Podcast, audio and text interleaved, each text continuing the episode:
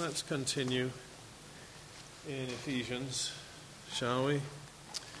And continue that. Uh, word that was there in the towards the end of chapter four. We'll uh, to refresh. We'll start in verse twenty-five. Wherefore, putting away lying, speak every man truth with his neighbor, for we are members one of another. Be angry and sin not. Let not the sun go down upon your wrath, neither give place to the devil. Let him that stole steal no more, but rather let him labor, working with his hands the thing which is good, that he may have to give to him that needeth. Let no corrupt communication proceed out of your mouth but that which is good for the use of edifying, that it may minister grace unto the hearers. And grieve not the Holy Spirit of God, whereby ye are sealed unto the day of redemption. Let all bitterness and wrath and anger and clamor and evil speaking be put away from you with all malice. And be ye kind one to another, tender hearted, forgiving one another, even as God, for Christ's sake, hath forgiven you. Let's pray. Father, we, uh, as we look into the scriptures, uh, so commonly, Lord, systematic, uh, seeking to work through it, we ask, Lord, for understanding, for believing and remembering hearts, and for the uh, correct application of Thy word, Lord, by the Spirit, that we might bear fruit unto God. Be with us to that end and to the glory of the name of Christ, in whose name we pray. Amen. Amen. Last time, I think we finished in verse 26 on that uh, thought Be angry and sin not, and uh, let not the sun go down upon your wrath, neither give place to the devil.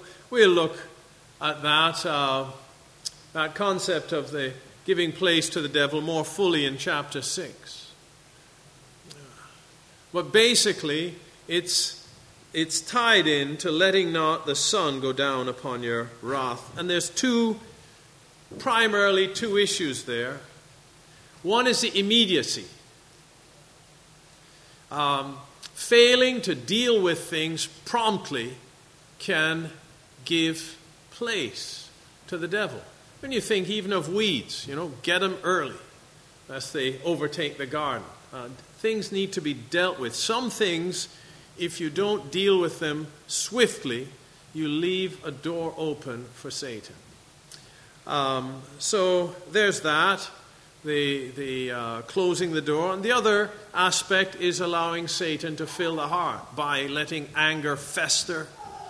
Then um, you can go from a place of common human passion to now being uh, a dwelling place for an evil spirit.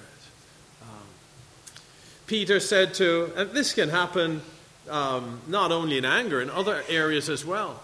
Peter said to um, Ananias, Why hath Satan filled thine heart to lie to the Holy Ghost? Right?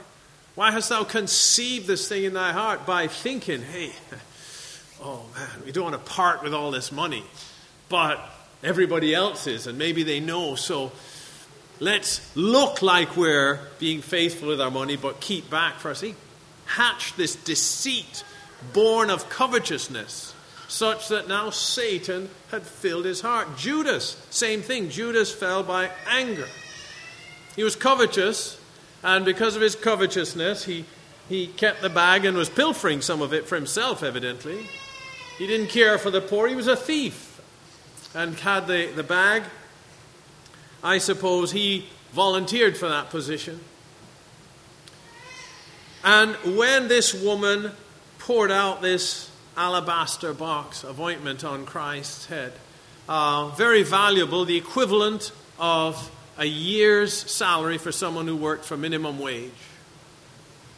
And Judas is like, why was this waste made? This could have been sold and given to the poor. Not that he cared for the poor, right? And the Lord reproved him, and he went out and sought opportunity to betray him. This, this anger, unjust anger, but even that carnal reaction to the humiliation and the rebuke, he could have responded in real time and dealt with it there. Lord, I'm sorry. um, he gave place to the devil such that Satan entered into him after the sop. The devil had put in his heart to betray him, and he carried on. Satan entered into him. Can you imagine such a depraved being that the devil himself, not a devil, the devil, indwelt him? And the apostle warns believers who are sealed with the Spirit of God to not give place to the devil. All right? So don't you think just because you're a saved person that you cannot conduct yourself in such a way that Satan can have a foothold or a place or a stronghold in your soul. And we're commanded not to give place to the devil. And the, the way to avoid that is to deal with any anomaly, anything that goes wrong, deal with it today. You let things fester, now you have a resident that you don't want. All right? So that's, that's the caution of the apostle.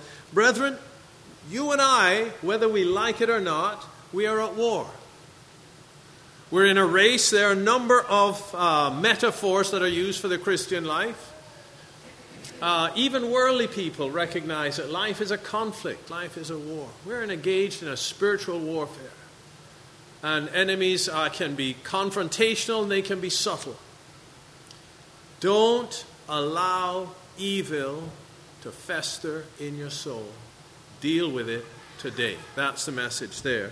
And anger is the epitome of that because it's so forceful, it's so passionate, and it's a vent for all that is selfish and corrupt in, um, in man. So, be angry and sin not. It has a, the phrase lends itself, the, the sentence, to a number of um, interpretations as we looked at be angry and sin not. Let not the sun go down upon your wrath. Whether it is a response to a provocation, a carnal response to a provocation, a righteous response to an injustice, um, whatever it is, deal with it promptly. And do not allow a state of anger to simmer in your soul. Whether it's carnal anger or righteous anger, deal with it now. We saw that in the Lord Jesus. Um, we looked at last time. I think it's Mark chapter 3. He looked round about on them with anger, grieved for the hardness of their hearts. He dealt with things in real time. Uh, the zeal of his house, the zeal of God's house, ate him up, and he made a scourge and drove the corrupt out of the temple. Christ, um, Christ dealt with these things in real time as well. All right, and that, uh, that I think is where we finished um, last week. Again, right, I shared a bit of struggle I had uh, initially with, you know, putting away lying. Why does that even need to be said? And here we are again, verse 28 Let him that stole steal no more, but rather let him labor, working with his hands the thing which is good, that he may have to give to him that needeth. And what we're seeing is this um, practice of contrasts here. He started with what God has done for us. Um, you have put off the old man, and you have put on the new man. These are two contrasts the old sinful Adam, the new righteous Christ. Uh, our old man is crucified with him, Paul writes to the Romans. And then he says, now you also put off. Um, uh, actually, I'm going to quote Colossians again because a parallel passage, right? Uh, but putting away lying, speak truth, um, steal no more, but rather labor. So you might have to give. We're getting this contrast between dark and light. Lying we looked at as a metonym. Uh, no, I got that wrong. As a synecdoche, uh, right? The part for the whole. When you're lying, you're doing evil. You have evil intent. And we look primarily at the, uh, the negative aspect, the, the, different levels of lying. Um, from lying to cheat somebody, uh, or sorry, even before that, lying to harm somebody, right? False witness. They bore false witness against Christ to have him put to death, down, you know, to lying to cheat somebody, down to quote unquote the white lie. And, you know, I teasingly said, um, you, you, always tell your mother in law she looks beautiful. I mean, it's a bit of a tease. Um, don't, please don't take that uh, literally. The point is that don't work evil towards your neighbor. That's really the point. And we're going to see that here about your speech filled with grace. You shouldn't flatter somebody and tell somebody, you know, uh, you can imagine someone, they've been asked to play a piano at some uh, wedding or something, and they're really not very good. Pretty awful. Well, awful is a strong word, but you know, they're clumsy. It's clunk clunk, and it's, it's very iffy.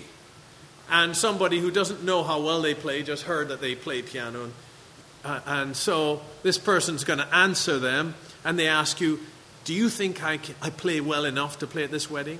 And you know they don't. You should tell them. No. Don't set them up for this, oh, yeah, you're awesome. You can do this.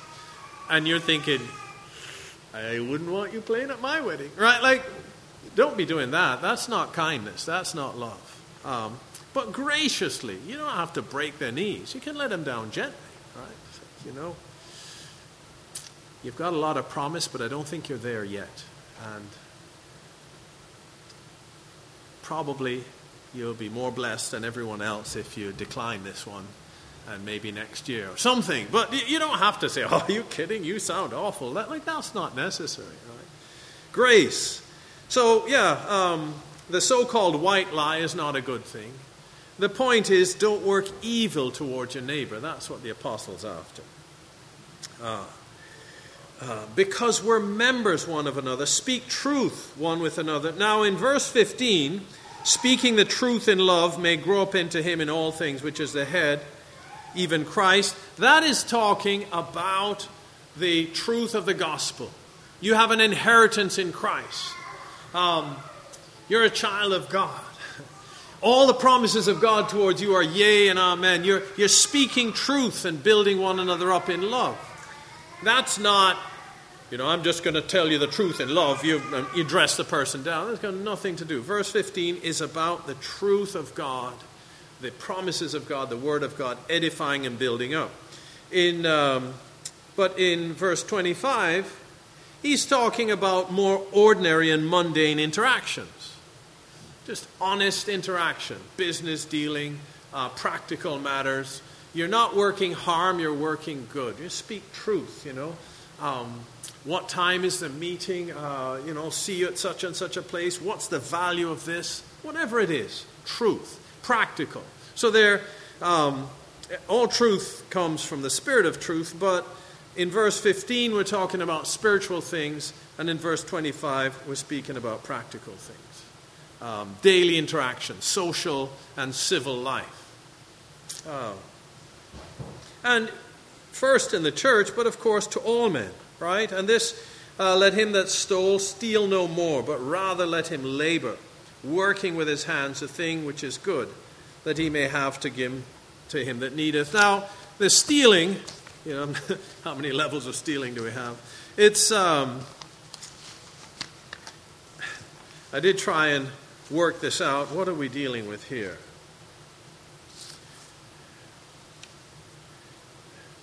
It's a companion of lying, right? Uh, stealing is. Um, what would that have looked like in the context in the first century? And then what? How would we apply it today? Well, there's the most basic, the sermon or the parable of the Good Samaritan, right? This man's going down to Jericho. He fell among thieves. This is um, a mugging, right? people are hiding. They jump out, beat him up, and take his stuff. And that would have been a common situation in the world at that time. And it's still common today in certain parts of big cities. It's very common. Don't go down there, right? Don't don't be alone in certain areas after dark, all kinds of things. To be robbed, whether it's at gunpoint, at knife point, or just ambushed, knocked unconscious, and robbed. Now, some of those people get saved. And you would hope that they don't need to be told not to do that anymore. Um, so that's your most basic level. Uh, sneaking into houses, you know, or onto properties, to barns. I've got a friend, and uh, he, he inherited some farm property up north, and you know, you have lots of stuff, and they would get stuff uh, stolen. People would come in the back of the farm on ATVs and raid the barn and take it. So he wrote on all of his portable belongings, stolen from, and then he puts his name on it, you know, so somebody in, in a Sharpie or something. So if you're out there with a level or a cordless drill or whatever, it's got stolen from and his name on it. I think he gave me something once, and it has stolen from, you know, on it. I don't know what I did about that, but uh, I guess he wasn't thinking about that aspect of things. But stealing, sneaking into a place and stealing, but think about the context. Life was hard, there was no welfare. The, we've mentioned this repeatedly that the uh, economy was such that soldiers would gamble over the used clothing of a poor man. Right? We live in a place where many people many normal people, not wealthy, just normal people, would it would hurt their pride to go into a second-hand shop. That's become less stigmatized in the last 20 years. But, um, you know, you're, it's a shame that you're so hurting that you have to get food at the food bank or, or stop shop at Value Village or whatever. I mean, we've been doing that since we had children, haven't we, dear? Yeah uh, scraping. Well, you've got to do something if you're going to live on one income, and a cabinet maker's income at that in the city. So um, there, there was there wasn't this prosperity that we have. Give us this day our daily bread was a realistic prayer. Probably none of us have had to pray that. A few of us might have had to pray, Lord, could you send me some work? But we still had a food in the fridge and in the freezer and in the cupboard while we're praying, Lord, I need some work to make bills, uh, pay bills. But that was a reality then. Take no thought saying, What shall we eat, or what shall we drink, or wherewithal shall we be clothed? It was common for masses of people, their, fi- their, their basic necessities a month from now were uncertain. That would have been common. It's hard for us to imagine that in Canada today. There are parts, other countries where thousands and millions of people could relate to those sayings of Christ. Pray, give us this day our daily bread. After we've prayed for the missionaries and the kingdom and the glory of God. By the way, Lord, it would be nice to eat today, please. That's the setting. Soldiers. Uh, some might be con- uh, find this controversial. I don't want to go there now. But you think about John the Baptist. John the Baptist, you know, when the people asked him, What shall we do then? He was addressing one theme in his answer to everybody, and it was covetousness. He that hath two coats, give to him that hath none, and he that hath bread likewise. Clothing, if you have two, you're doing well. We've got like got to periodically clean out our closets and send it off to a third world country. And we're in the bottom quarter of prosperity in our country. That's how prosperous our country is right now.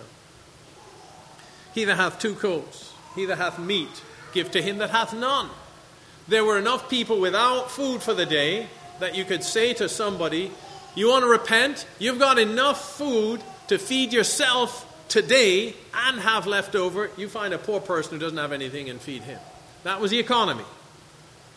You got two coats, find somebody who's just got enough that he's not naked in public and give him one of your coats.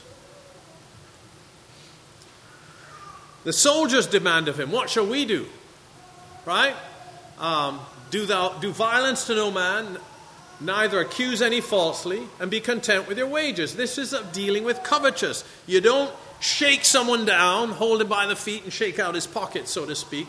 You're doing violence to him. Why? Abusing power and to get his money, accusing him falsely. Just be content with your salary, which was meager. Right? and it happens in other places today. I think you brothers talk about Mexico, right? Every time the police stop you, they're wanting some money. This is the kind of thing that was going on. Be content with your wages. It's in that context stealing was common. You go to the market, the shambles, you know, trying to pilfer this, pilfer that. Stealing. Let him that stole steal no more. And work not only with that, you if jobs are hard to get, if you're going to work all day and sweat for a penny, which will get you your daily bread, a lot of people could do better for less work. You can steal your daily bread. Instead of a full day's sweat, you can relax a lot, watch your opportunity. Pickpocketing. I've heard of um, settings, and I don't want to beat up on Mexico, but I think it was, or a South American country anyway, um, where you got these teams of people, and I think they're, they're short, so they, I think they're young people, but they, they, in a crowded place, they could just knock somebody over, and they've got knives and everything, and they slit their clothes open. They don't harm them, they don't stab them, slit their clothes open and take wallet, purse, money that you're trying to hide on, and gone in seconds, right? Trained. Remember, as a boy, part of my worldly upbringing, you know, the, the um, uh, novel by um, Charles Dickens, I think, uh, Oliver Twist. And then we saw, I saw the, the musical of it. I forget the name. Maybe it's the same, Oliver Twist. But the pickpocketing, right? And this, this fellow, Fagin, and running a school for these young people how to pick pockets. And they'd practice, you know. And so you're walking along and you, they, they're all trained how you can sneak up undetected and take stuff out wallets, handkerchiefs, oh, just rob people. That's going on today. It didn't just start in our lifetime or in um, Charles Dickens' lifetime. Pickpockets, right? Going around just taking money out of somebody's purse, taking his purse, stealing from the market. This is going, let him that stole steal no more. Right? You're trying to get your daily bread with uh, get as much as possible, as easily as possible, dishonestly, selfish. Saying, don't do that, but let him labor. Honest, embracing the hardship, the degradation that may come with it, the humiliation that comes for laboring. By the sweat of thy brow shalt thou eat bread. Laboring for less than you could steal. Let him labor. Learn an honest trade. The righteousness of the gospel impacting people in, uh, in real time, in real life. This is the, the setting in which it was. Let him, let him that stole steal no more. That old is done. Right? You can imagine somebody that was so good at pickpocketing. And this is a poor person. This is not an established um, man, a well to do man like Zacchaeus, who can uh, give half his goods to the poor, restore fourfold to everybody he's cheated, and still have enough to live. Not a wealthy guy like that, but somebody that relied on theft for their daily bread and doesn't have a prosperous job, you can imagine now a temptation. What am I going to eat today? And you're a really good pickpocket and you're in a crowd of people. Can you see someone like that being tempted to just go back to the old ways? Hard for me to imagine we have lived in a country that has been so impacted through generations and centuries of the gospel in Western civilization that the idea, as we talked about last time, of somebody smacking somebody is just scandalous. And that would have been a normal occurrence in the day. Um, in, to offer an insult or to respond to an insult, smite somebody on the cheek. The religious, the clergy of the day, thought it was appropriate to just have people smacked for their insolence. Speak something inappropriate, smack him one. Like that was the climate, that was the culture. um, where the, uh, the teachings of Christ and the apostles were first administered. We have had those things purged from decent society through the gospel. Here, we're dealing with uh, theft. Let him that stole steal no more. We can't imagine the burglary, the mugging, the shoplifting, the extortion, right? False accusation, you know, cheating somebody. It's just unthinkable to us, and this would seem like a, a completely unnecessary uh, commandment.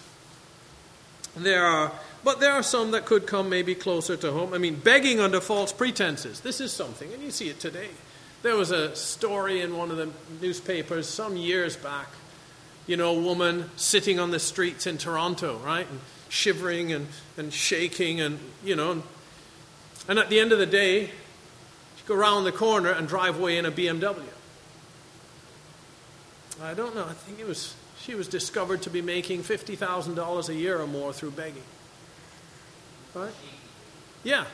You remember her. Illumina. I beg your pardon. I'm wrong. Illumina. Yeah. I thought it was a BMW or a Mercedes. Yeah. A nice one, too. There could have been two of them. So, or maybe, you know, I was reading uh, one of these newspapers that get stuff wrong, right? So. Yeah, Toronto Star is what I thought I read it in. But anyway, they're all as bad as each other. Birdcage liner is really what they're good for, right? Um, but the point is, begging fraudulently. That's a thing. See, you know, fellow there, I, I, don't know the clip, it might have been a movie, I don't know, but the fellow, he's got his, um, his hand, you know, pulled out of his sleeve and then behind his back, so he looks like he's got one arm and he's, you know, begging money and then gets some money and you see him go around the corner and he pops his arm back through his sleeve and takes off. That's, that's stealing, right? You're, you're getting money through fraud begging under false pretenses, well, even that, that I think would obviously have no application to us. The apostle spoke of himself not eating anyone's food for naught. This is how strict he wants to go. But before we get there, unequal balance, right? A just balance is the Lord's delight. So they would measure out things by weight. We've got these digital scales in the grocery stores now.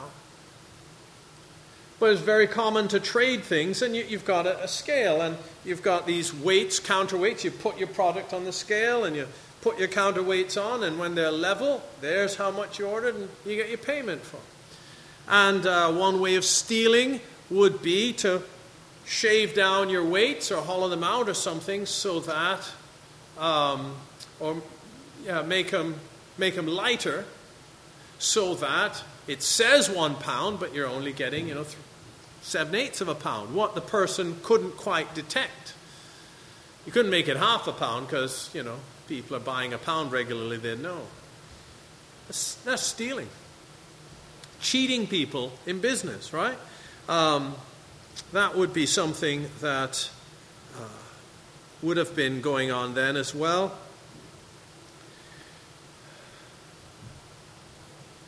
What are things that might be more common in our civilized country today.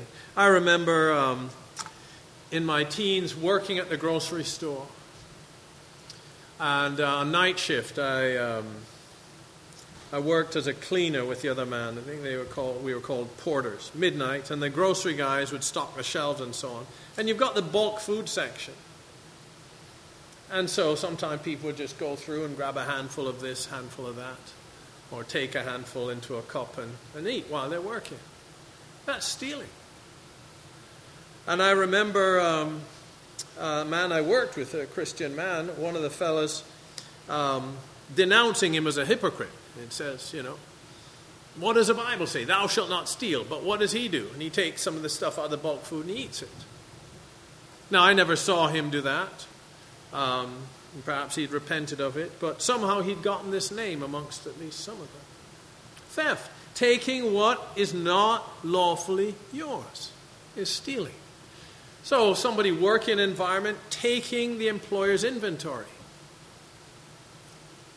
I tried to be very conscientious with this as a, as a teacher. You know, um, the photocopy machine would be there, and um, you photocopy. Oh, we could have just been feeding trees into that photocopier, the amount of paper. So much for the computer reducing paper consumption. We, it ramped it up. You're photocopying tests, you're photocopying handouts, all sorts of stuff. And so, if you have personal stuff to photocopy,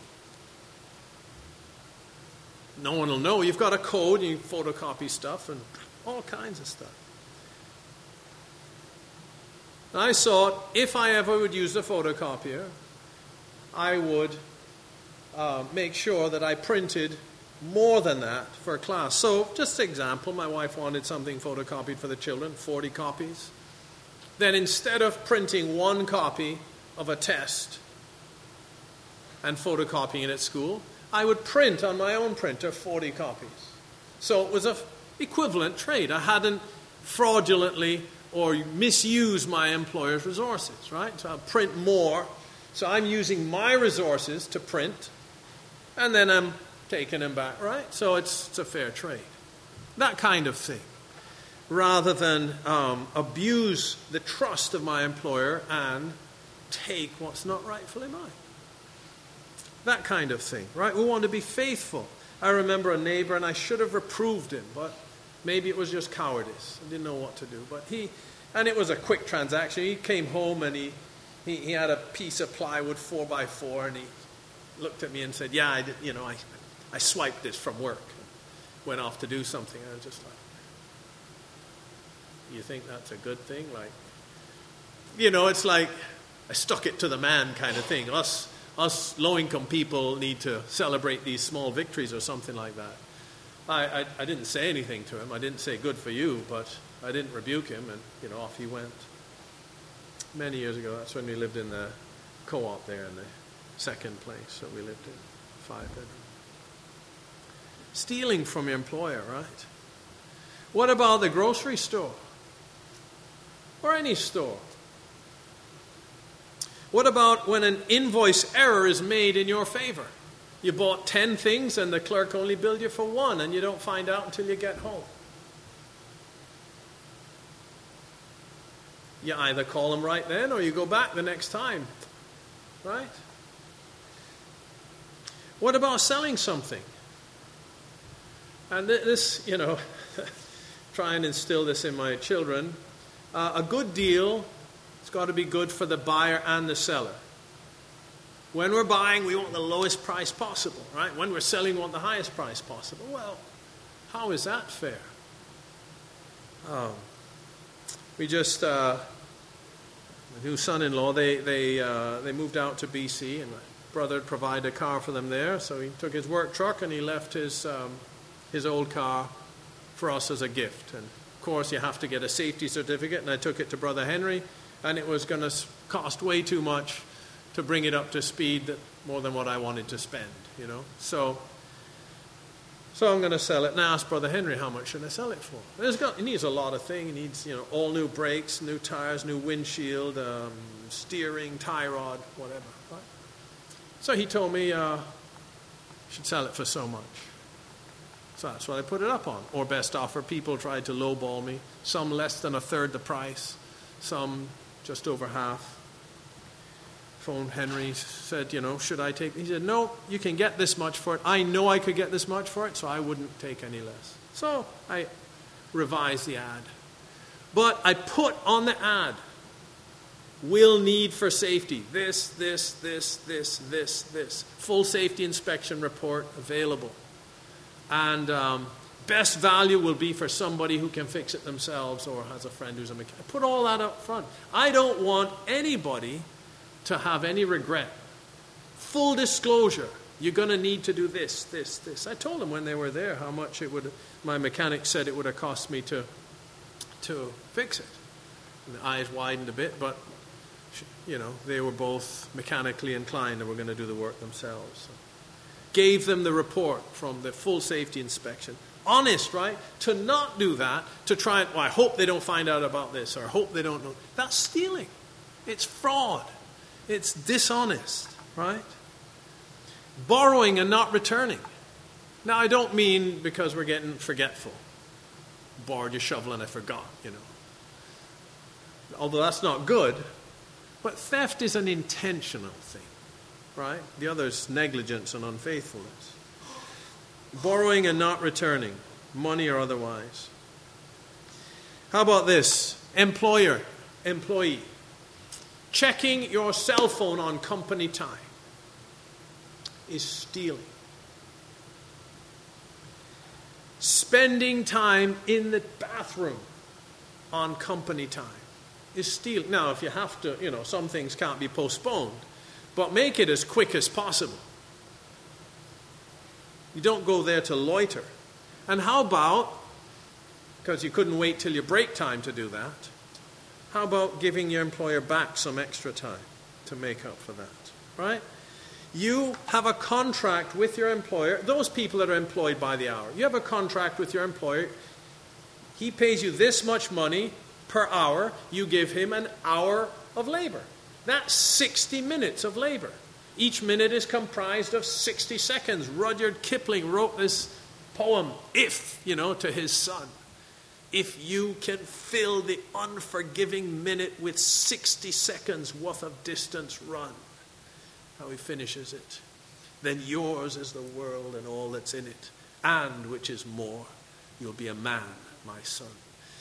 A minute, 60 seconds. He's inspiring him to, to manhood, right? If you can see all you've labored for, you know, destroyed and set down and build it again with broken tools and so on. It's a very inspiring poem. Fill the unforgiving minute. Now, that clock ticks. You're never getting that second back. 60 seconds in a minute, if you can fill it full of 60 seconds worth of faithful, productive labor, and 60 times 60 is an hour, and you have agreed and contracted with your employee, he's going to pay you this much, and you're going to give him 60 minutes of faithful service. Don't spend five of those minutes loitering. You're stealing from your employer. You're breaching a contract. You're, it's like you go into a store to buy 60 somethings, 60 of something, and they only give you 55, but they've advertised that price for 60. You count them out, you've only got 55. Stealing.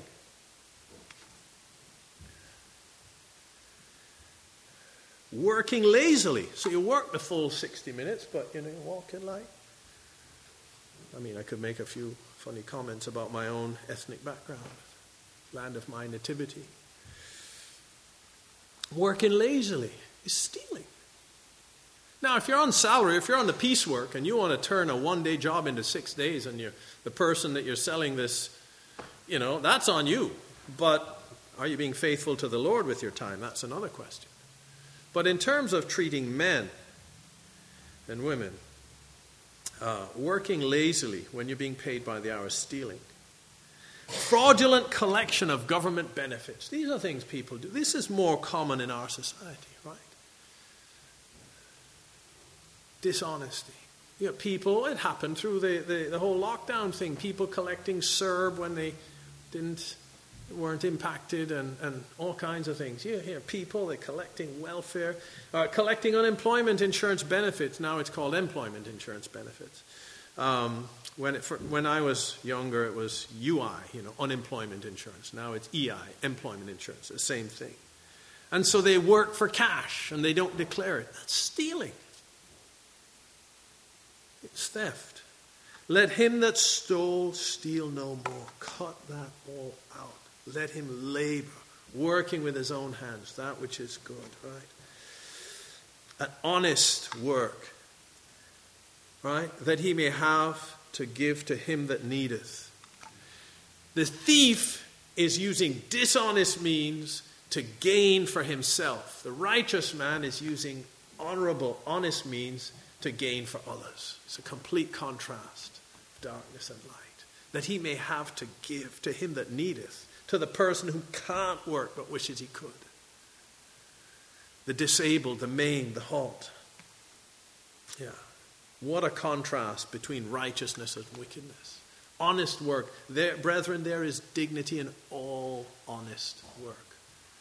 Whether you're picking up garbage or you're a heart surgeon, you're the same in the sight of God if you're doing it unto Him. It's not this pride thing, you know. Um, the thing which is good, honest labor. Now, some, just because something's legal doesn't make it good. Uh, I don't believe a Christian should be a bartender. We all, amen with that? Amen. Is that good to serve people alcohol? Wine is a mocker. Christian bartender. And there are some occupations and or, or things that deeds that could be done that are not fit to mention. And so we won't mention them. Labor the thing that's good. Right? Um, look for some, and increasingly that's more difficult. The, the education system is so confused and perverted and degraded, I don't think I could be a teacher today. They'd probably fire me by the day's out for saying something that they didn't like. Um, what about, I mean, I taught woodwork and technology, which was pretty, but being an English teacher and having to teach some novel that's filled with uncleanness, right? Um, so there are, there are controversial um,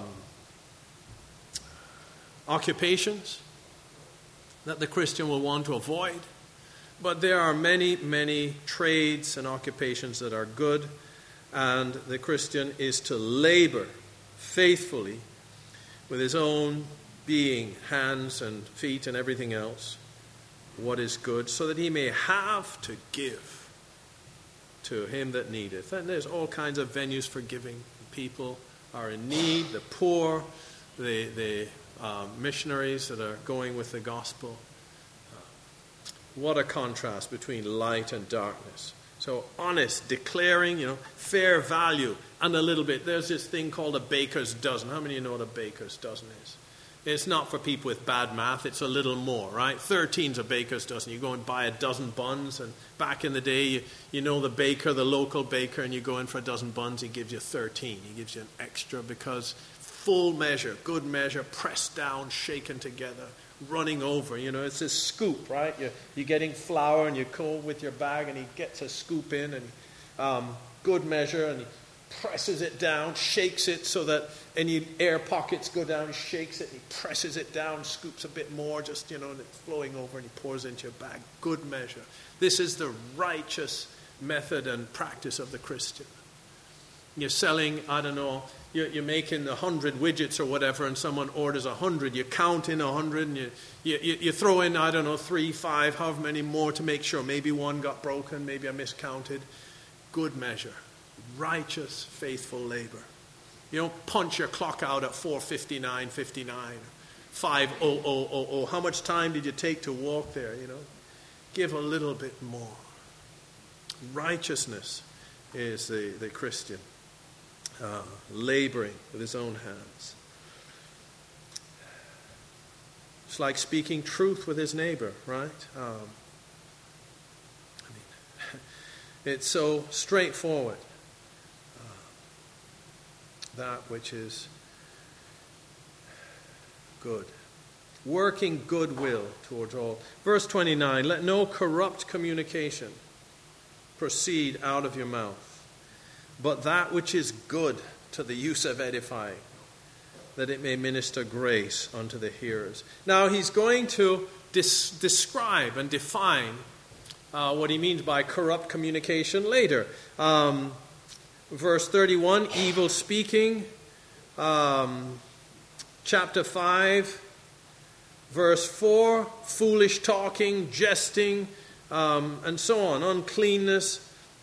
So he's going to define or give specific examples of corrupt communication, but here this is just the, the, um, the broad category. Just don't let anything bad come out your mouth, but that which is good to the use of building up, edifying. A, building is an edifice. So that which is good to the building up of the other person, that it may minister grace to the hearers. What this is the thing. Let's look at uh, let's look at this concept here. Uh, James, right?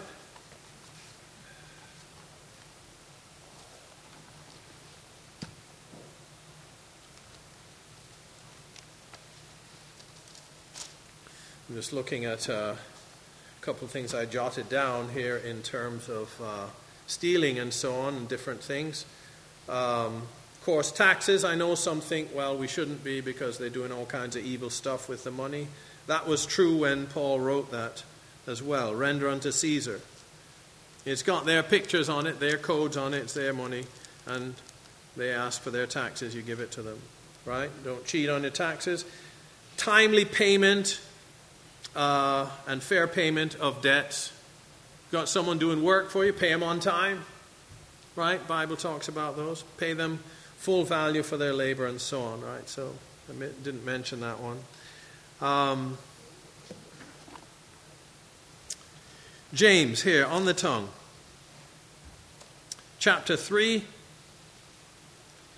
The tongue is an unruly evil full of deadly poison. Therewith bless we God, even the Father. Verse 9. And therewith curse we men, which are made after the similitude of God. Out of the same mouth proceedeth blessing and cursing. My brethren, these things ought not so to be. Doth a fountain send forth at the same place sweet water and bitter? Can the fig tree, my brethren, bear olive berries, either a vine figs? So can no fountain both yield salt water and fresh. Now, James is addressing a truth here, and he has a particular view in mind, and uh, we're not to be like those foolish people that try and make the Bible contradict itself. The law had blessings and cursings. And the priests, half of them on Mount Ebal, half on Mount Gerizim. Bless you, right? It pronounced a blessing if you do this and a curse if you do that. The Lord has the goodness and severity of God. He will both, uh, the promises of God are yea and amen. And then there's the wrath of God. And you can say, see, see, but what James is addressing is the hypocrisy, because what is coming forth from God is all good and all righteous.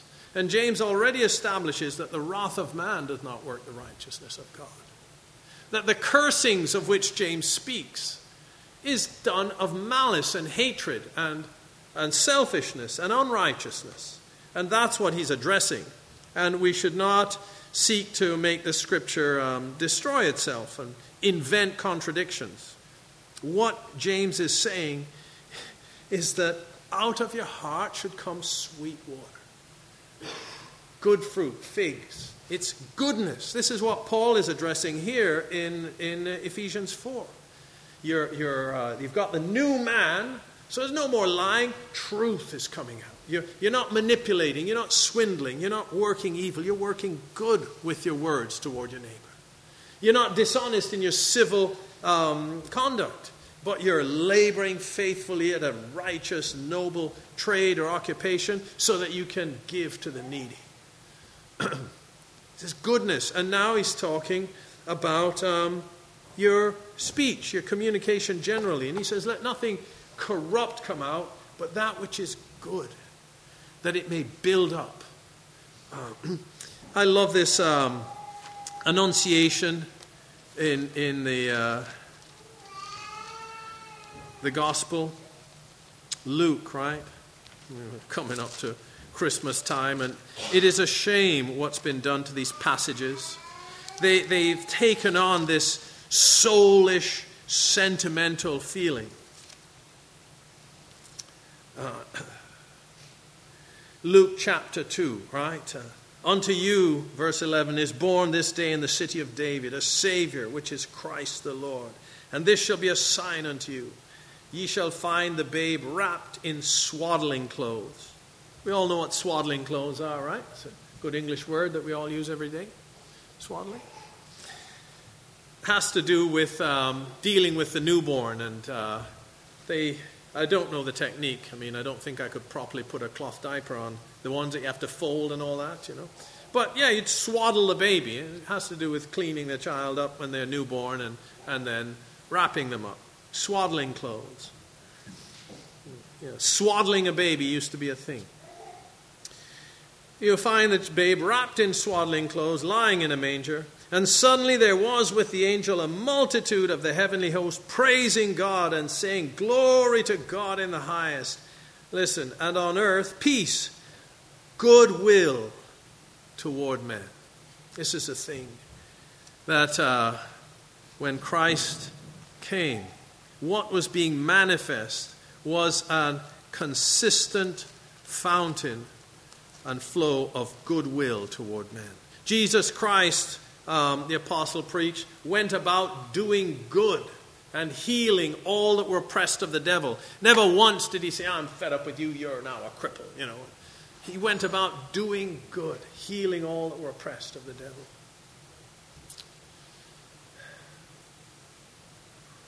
And we are to be those that good things come out of our mouths. Out of the abundance of the heart, the mouth speaketh. That it may minister grace to the hearers. That everything, in, and see, it starts in the heart. In, in Proverbs chapter 23, you know, um, be not thou envious or desire not the dainties of him that hath an evil eye. Right? For as he thinketh in his heart, so is he. Eat and drink, saith he, but his heart is not in, not with thee. And that which thou eatest, again thou shalt vomit up and lose thy sweet words, something like that. Proverbs 23. As he thinketh in his heart, you've identified this guy as a guy who has an evil eye. You've seen his life. And now when he says to you, oh, eat, drink, no, no, no as he thinks in his heart. That's how he really is. Out of the abundance of the heart, the mouth speaketh, Jesus said. And what is to be the heart of a Christian but Christ, who has goodwill toward men? When that rich young ruler came to him, I think Mark records it this way, and he fell down at his feet, Good master, what must I do to inherit eternal life? And Jesus said, Why you call me good? I, you think, you know, you're a good rabbi, I'm a good rabbi? You, know? you think they're all good rabbis? Only God is good. Do you really understand what you're saying? He didn't say you're wrong. He didn't say I'm not good. He says, why are you calling me good? but if you'll enter into life, keep the commandments. And he lists a bunch of them. And the man says, All these have I kept, what lack I yet? And Jesus could have roasted this man. He's in public. You covetous thing. How many, you're rich, right? Look at this in Job. Look at this passage. How many poor people did you pass by on your way to me? Are you one of those hypocrites? It is Corban. What are you doing to your parents? He could have roasted him. He could have used all the gifts of knowledge and discernment and exposed the man's hypocrisy. He had the power could have confronted him with his sin like so many Christians think they ought to do. They don't know themselves, they don't know what manner of spirit they're of. Jesus, looking at him, loved him. He had compassion on this self deceived hypocrite who thought he was righteous. Do you understand that's what this rich young ruler was? He was a self deceived hypocrite. He was rich, and the scriptures told him plainly open thine hand wide to thy brother. He had Job. When saw I any naked and clothed him not? He could have been so busy ministering to the poor. It was plain as plain in the scripture. And he had deceived himself in his covetousness. He wanted to keep his rich life and justify himself. He's busy tithing of his little things and keeping the rest for himself. He's doing all of these duties. And somehow in his conscience, he knew he was missing something. And the Lord could have totally exposed him. He looked at him and he loved him. He loved a self deceived, self righteous hypocrite. He loved him. Hmm. And he, he said to him, and the Lord was so gracious. Do you understand? This Lord Jesus, if thou wilt be perfect, if you want to get anywhere with God. It's not how he spoke to him. If thou wilt be perfect, go, sell all that thou hast, and give to the poor. Thou shalt have treasure in heaven. Come, take up the cross and follow me. He gave him an answer that convicted everybody around him as well. He didn't put him beneath everybody. He let this young man work it out. He upheld this young, man, this young man's dignity while he confronted him with the truth. This is the thing grace and truth came by Jesus Christ. He didn't want to expose him to ridicule, to scorn, to shame. He loved him. And he put the truth in the most gracious way possible without diminishing the truth.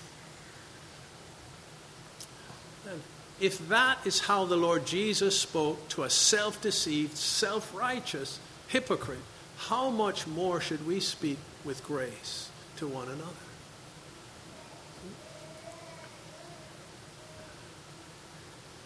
There is very much land to be possessed. When you, when you consider how it commonly, the way Christians deal with one another, you realize, Lord,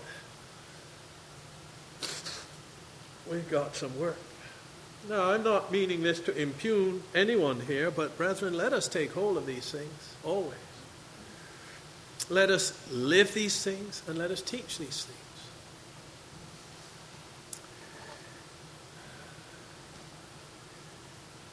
Speak, right? Let no corrupt. What's a corrupt thing? I mean, just think of rotten fruit on the reduced rack that's been there a week longer than something on the reduced rack should be. um, it's corrupt. It's the opposite of that which is good and that which edifies.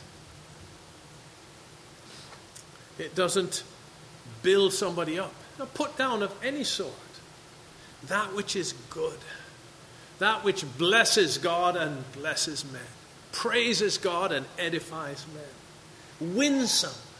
Look at the Lord Jesus with it. Look, you know who Zacchaeus was. Oh, yeah, he was a good little publican. He was a guy that had um, stolen.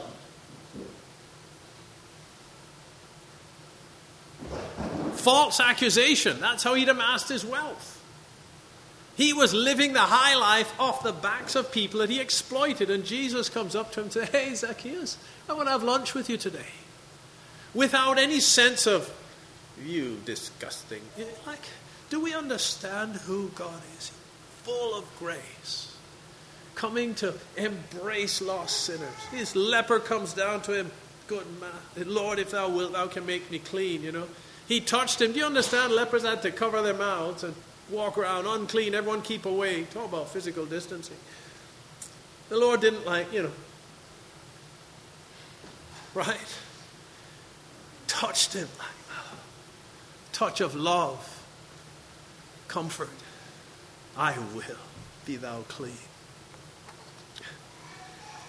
Let no corrupt communication, let nothing come out of your mouth that doesn't build somebody up. That's the apostle saying. Be a fountain of good building words, this fountain of living water, this fountain of grace, building others up. Hallelujah. Now, if you've been born again, that's a fountain that's in you. Live it. That's what he's saying. Put off all these other things. Right? How we do it? Grace unto the hearers. Grace. A way for them to escape whatever wrong they're doing and enter into life. Goodwill toward men. Hallelujah. Oh, Lord. Oh, perfect. Perfect these things in us, in me, Lord. Mm.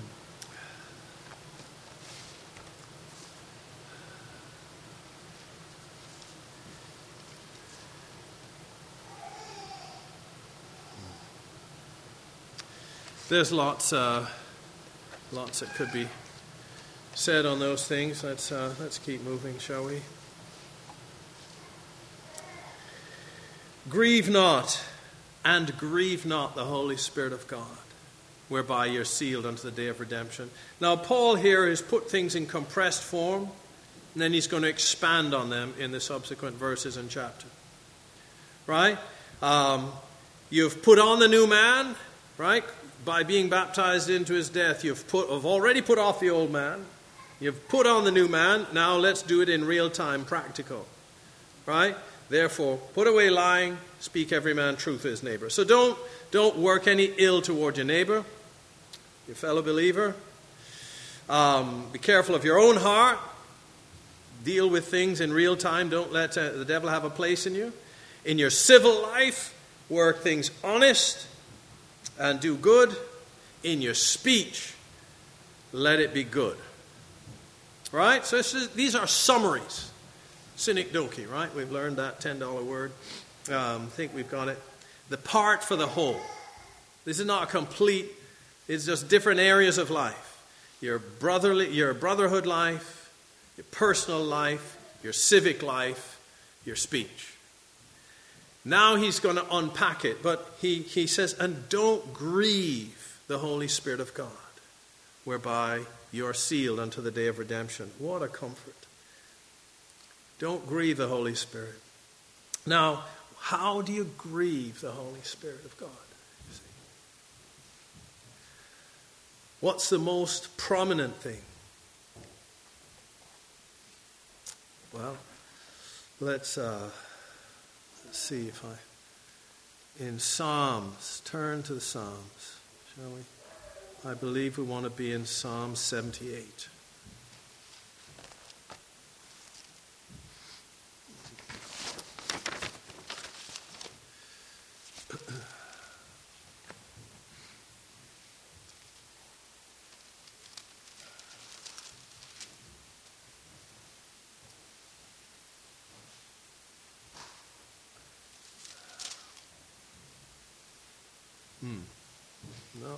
Okay, I see. No, that's not where I want to be right now.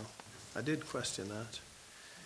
Uh, we will come back. We will come back to Psalm 78. So we will put a, a pencil mark there, a page mark. Um, we're going to come back to Ephesians, but we want to. We'll start in Hebrews and then we'll go to the psalm we're after from Hebrews. Hebrews chapter 3. All right?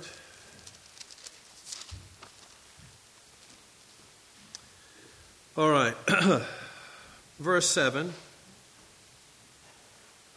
Um, the psalm we want to go into is Psalm 95. I didn't think 78 sounded right. Wherefore, as the Holy Ghost saith, today, and he's quoting Psalm 95, today, if ye will hear his voice, Harden not your hearts as in the provocation, in the day of temptation in the wilderness. When your fathers tempted me, proved me, and saw my works forty years. Wherefore I was grieved with that generation, and said, They do always err in their heart, and they have not known my ways. So I swear in my wrath, they shall not enter into my rest. Take heed, brethren, lest there be in any of you an evil heart of unbelief in departing from the living God. And you can look at, in the interest of time, yeah, I always run myself short. Uh, Psalm 95, I believe, that's where we, where we, uh, that psalm is taken from, that, that quote. I was grieved with that generation. And the apostle spells it out for us because of their unbelief. Right? What happened to whom I swear in my wrath, they shall not enter into my rest. What was the story? They had been sent in to spy out the land of Canaan. Right? God had given this land to them by promise. He'd given it to them through the promise to Abraham. He'd confirmed that promise to Isaac, again to Jacob. Moses had come with the word of God. They'd seen God's judgment on the wickedness in, in Egypt. He brought them out to the promised land, um, parted the Red Sea. They not only had a heritage, they had a personal history with God's miracle working power. And now he says, All right, I'm going to bring you into this land, go and get a, a, a look for it. And they come back and they say, It's impossible. What their words were simply meaning was that God can't keep his word to us. This can't be done. And it grieved God.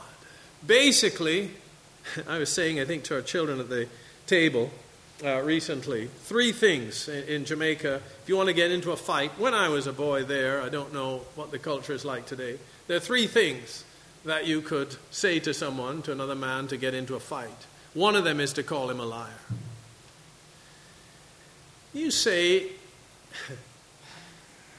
it's hopeless. We can't win this. You're saying God lied to us. And they've been saying that over and over. Can He provide food in the wilderness? Right? Our soul loatheth this light bread. Like over and over and over again.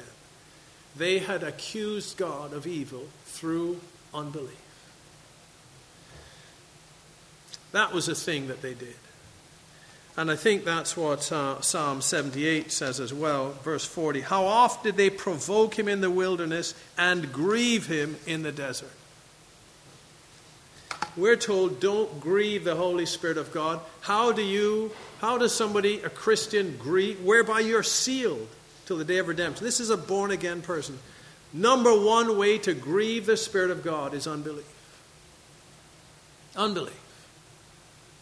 This promise of God, whether the general promises of Scripture or something that God has quickened to you directly from those Scriptures, to not believe Him is to grieve Him.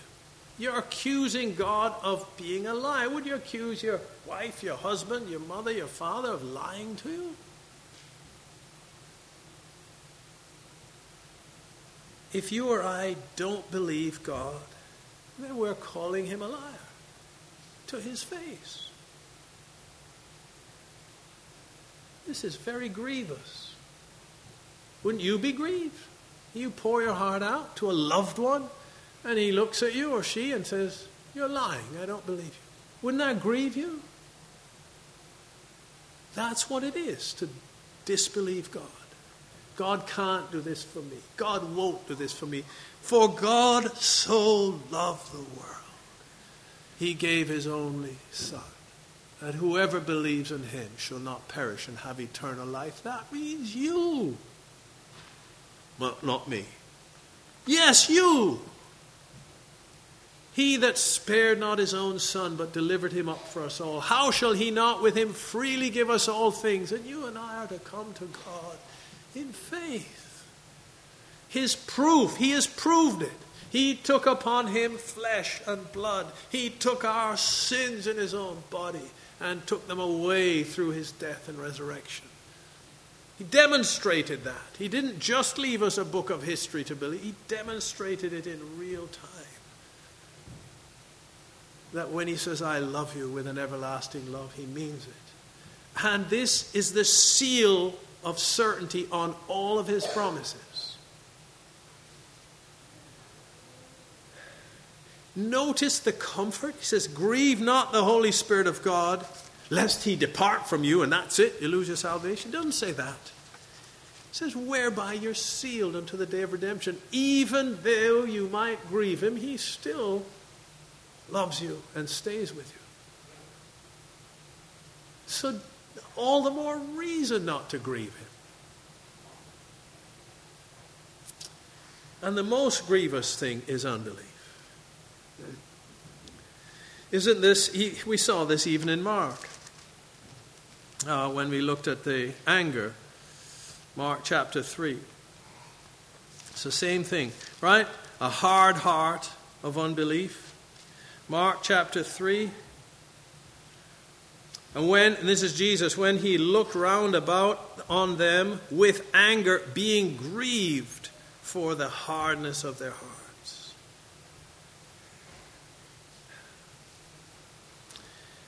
You know, the Lord Jesus was so gracious, even with the 12, on pride, you know. They're arguing about which of them is going to be the greatest in the kingdom.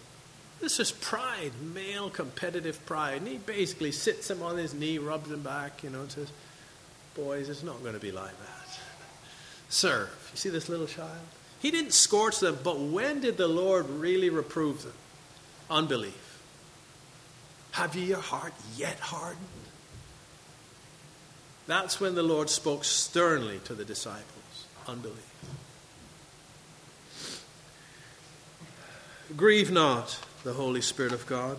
Now, what What quality or word goes most commonly with unbelief? Let me ask you an easier question, and then the opposite. What word goes most commonly with faith? Trust and obey. The obedience of faith.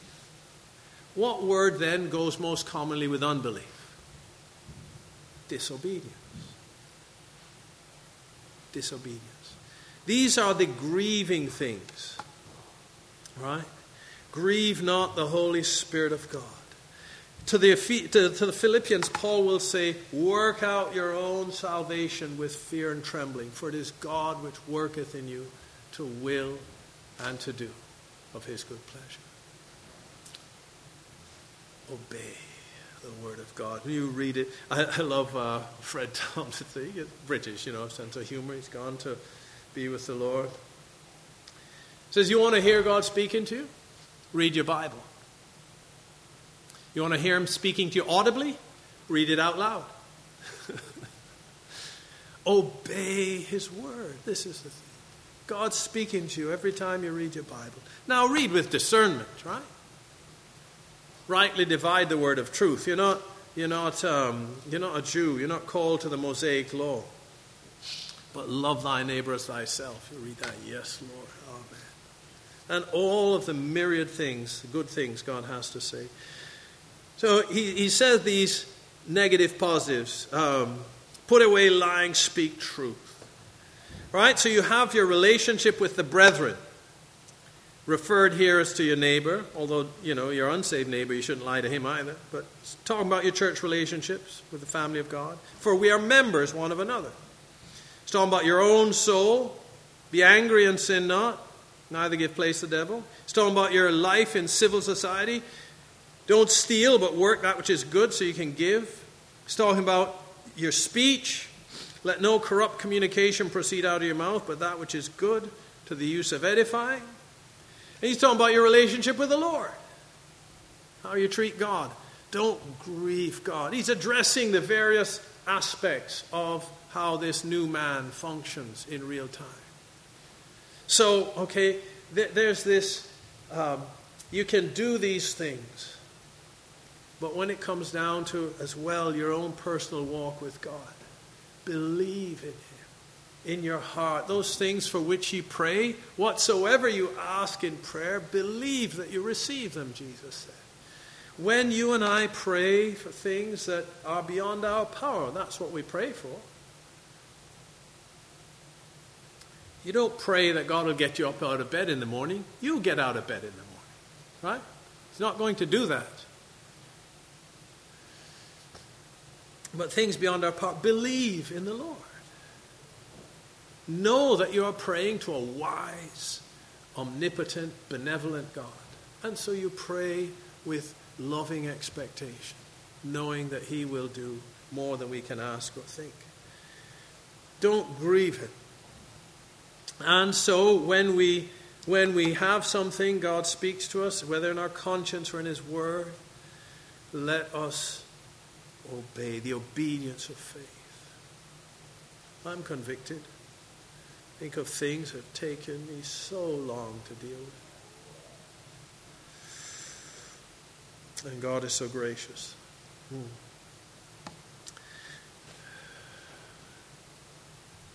You're sealed unto the day of redemption. I don't want to get into some controversy, you know, once saved, always saved, you can lose your salvation. I just want to look at this truth and say this is the heart of God. He's a covenant keeping God. And just because you may have grieved him through unbelief and disobedience, he's still committed to you. He has sealed you, you're his, till he comes for you. And that is not a license to sin. We can deal with those ideas another time. Sealed unto the day of redemption. Loved with an everlasting love. This is what he said to, um, uh, through the prophet Zacharias and Haggai to, to them there building the temple. As I covenanted with you when you came out of Egypt, so my spirit remaineth among you. That's even after the vision of Ezekiel where the glory of the Lord departed from the temple. His covenant is an everlasting covenant. I will never leave thee nor forsake thee. Therefore, brethren, let us not grieve him. Time will fail, and we are out of time. Let all, I'll go through this very quickly and say this, and Sean will take it up um, as he preaches. In chapter 5, he wants to review what uh, we've missed here. Verses 31 and 32. Let all bitterness and wrath and anger and clamor and evil speaking be put away from you with all malice, and be ye kind one to another, tender hearted, forgiving one another, even as God, for Christ's sake, hath forgiven you. He's expanding a bit on the things he said before. And this is a decrescendo. He starts at the worst, right? So, bitterness is the fountainhead for wrath, anger, clamor, and evil speaking with malice. So, bitterness is the fountain, malice is the motive. And in between, the worst of them is wrath, little less than that is anger, lower than that still is clamor, and quieter yet is evil speaking. Wrath, vehement or violent anger. We'll start with bitterness, right? Bitterness in the heart, the source of what follows. Bitterness, feelings of animosity, spite, poison, you know, bitterness, resentment, opposite of sweet in the heart. Wrath is the worst, and I don't think any of us have ever seen that amongst. Vehement or violent anger, fierce indignation, rage, fury, anger in action, such as vengeance, etc. Can you imagine a raging, like throwing furniture, maybe throwing fists? Wrath. Unrighteous man, a rage. This is over the top. Anger, hot displeasure, strong feeling of provocation. Right? So it's coming decrescendo. You start at the top and coming down. Clamor, loud shouting of complaint, vehement expression of feeling. So, you did that, you shouldn't have done that. You know, this is clamor. Anger is the feeling, clamor is the expression. Right? So wrath is this is just a wild fury, furniture flinging, fists a flying. Wouldn't surprise me if profanity, right? Wrath, that's just boom, the volcano is blown. Anger is hot displeasure, strong feeling of provocation. There's no mistaking that. Murder in the eyes, right? Clamor is the verbal expression of it, loud shouting of complaint. You know, we've maybe seen those kinds of things between unbelievers in the parking lot. People fighting over a parking spot. Had occasion to say that to a young child not so long ago. Say, you don't outgrow these things. Grown ups, two complete strangers get into a shouting match in a parking lot over a parking spot. The two year old, that's my toy, and biff, bam, scream. And then the adult, that's my parking spot, biff, bam, scream. Age doesn't fix sin, it usually just makes it worse. The cross of Christ fixes sin. Clamor loud shouting, vehement expression, evil speech. Right? Now, this is evil speaking. You can speak very calmly. Evil is the opposite of that which is good. Evil is anything tending to harm, causing trouble, pain, or discomfort. So you can speak quite calmly something that causes harm, pain, trouble, discomfort to or about someone. I don't hate that guy. I love that guy. But that's evil speaking. You are harming his good name. If a good name is to be preferred more than great riches, and your speaking of someone harms their good name, that is evil speaking. And you would not do that to someone that you loved.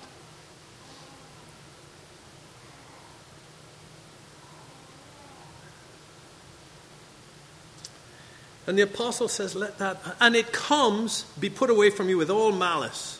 Malice is the desire to injure someone, active ill will, a wrongful intention. And people, look, let, us try and extend this. You know, if you want to see, are these lines parallel or are they de- deviant, right? Just make them longer. So, I love that person, but she or he has this problem, this problem, this problem. That's evil speaking. No, no, I love them. We've got to deal with these. Okay, I love that person, but pow, I'll just bop him one in the nose. You can, I, I don't feel any harm. I just like swinging my arms and, you know, I kind of like to feel that softness on my fist, and, but I love him. Would you believe that? No. You love the person, you wouldn't be bopping him in the nose. Well, if you love the person, you would not speak about him or her in a way that harms their name to other people. Doesn't matter what feelings you think you have in your heart and emotions, it matters what you're actually doing to the person by your speaking. This is what the apostles say. And in fact, if you are going about speaking to this person or that person about someone in a way that will harm their good name, that's evil speaking.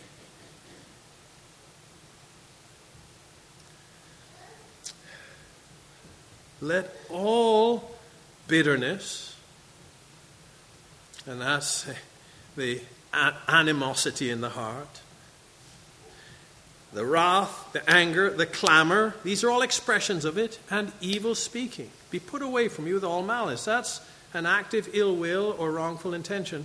Brethren, these things, all of them, come from that source. And you don't see them in Christ. Christ spoke evil, if you will, of one class of people. And it was the class of people for whom it was impossible for them to be saved.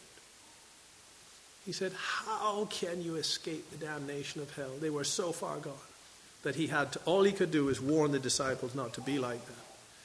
But you don't find him speaking evil of like Matthew the tax collector and his sinful friends, Zacchaeus, the rich young ruler. He just didn't do it. When he was personally insulted by um, uh, Nathaniel, I really like you, you're honest. Let it all be put away and be kind to one another, tender hearted, forgiving one another, even as God for Christ's sake is. Brethren, let us not deceive ourselves. Um, you know, I love so and so, but this is a self justifying way to vent some personal grievance against someone else. If you really love them, you don't have to say it, it's obvious. if you think you need to say it to offset what you're about to say, you shouldn't be saying what you're about to say. It's so easy to do. This is, this is the one we really got to watch. The Mount St. Helens eruption of wrath, that's obvious. I don't think I've ever seen that in a Christian. Anger, maybe that's subjective, but, you know, clamor, loud shouting denunciation. I think I've seen that once, maybe twice in 40 years. I'm professing Christian. No, uh, once, twice. I can remember two incidents in 40 years where I've seen someone professing Christ shout in anger. Evil speaking. It's a church killer. I think, uh, and it, it comes from a lack of love. Most churches are destroyed through evil speaking. Evil speaking is so destructive. Easy to do, easy to do in the home. This is an area where um, probably very, very, very few people uh, are completely blameless. Let's examine ourselves. Let us, uh, you know, seek and destroy. Let us put on the new man that we are building up, speaking good. Um, no evil speaking. I don't need to speak evil to you or about you. I want to speak good things to you you're going to be fully conformed to the image of Christ. Grace is working in you. Hallelujah. You're my beloved brother, sister. I see the beauty of Jesus in you. And I don't even want to talk about what's lacking yet. I might mention that to the Lord when I'm praying for the both of us. to be perfected. But I just delight in you. This is the fountain of goodness that should be flowing all the time. Hmm? Amen? Yes. Let uh, and this kindness, kind to one another, tender hearted, right? Forgiving one another, even as God for Christ's sake hath forgiven you, Lord. I can't imagine how many things about me are naturally odious to you. You know, we, we've forgive me, I mean, not mention anybody here or anything like that, but it's just a, I don't know if you've ever talked about the, the, the general um, state of humanity. Some people, they smell bad and are out in public. You know, you're stuck in a crowded bus beside somebody that really smells bad. Anybody ever had an experience like that? Or somebody with really foul breath? Or I, I remember a, a very close friend. She was, um, his wife was telling, um, I think it was her brother, her feet smelled so bad that when he came home from work or came home from school even, he wasn't allowed to take his shoes off. He had to go straight up to his bedroom, close the door behind him, open the window, take his shoes and socks off, and throw them out the window. And his mom would deal with it. That's how bad his feet were, right? He got married. I don't know what his wife had to deal with that. But, you know, um, these, we can have ways about us that just our way can be like that to God. But He's so gracious. He loves us. You, you understand? I don't know how much about me is like that to God. So, but He loves me and blesses me and smiles upon me. So that's how I want to be towards my brother or sister. If they have ways about them that are offensive to me, so what kind, tender hearted, as God's forgiven me and is gracious to me, how much do I do wrong ignorantly? Never mind things that I've taken so long to deal with. And He's forgiven me and blessed me. How much more should I have compassion towards my fellow Christian who has shortcomings? Tender hearted. Do you see it, brethren? The members one of another, the compassion, the camaraderie, the totally for one another rather than, well, I don't like this about so and so. Do you see that what the apostle is teaching us here? This is the new man. This is the, the, the, the manifestation of Christ in his people, that there is such a love for one another and a kind forbearance and uh, a grace, grace, goodwill. Do good one to another. This is the, um, the life of the Christian. Let us pray.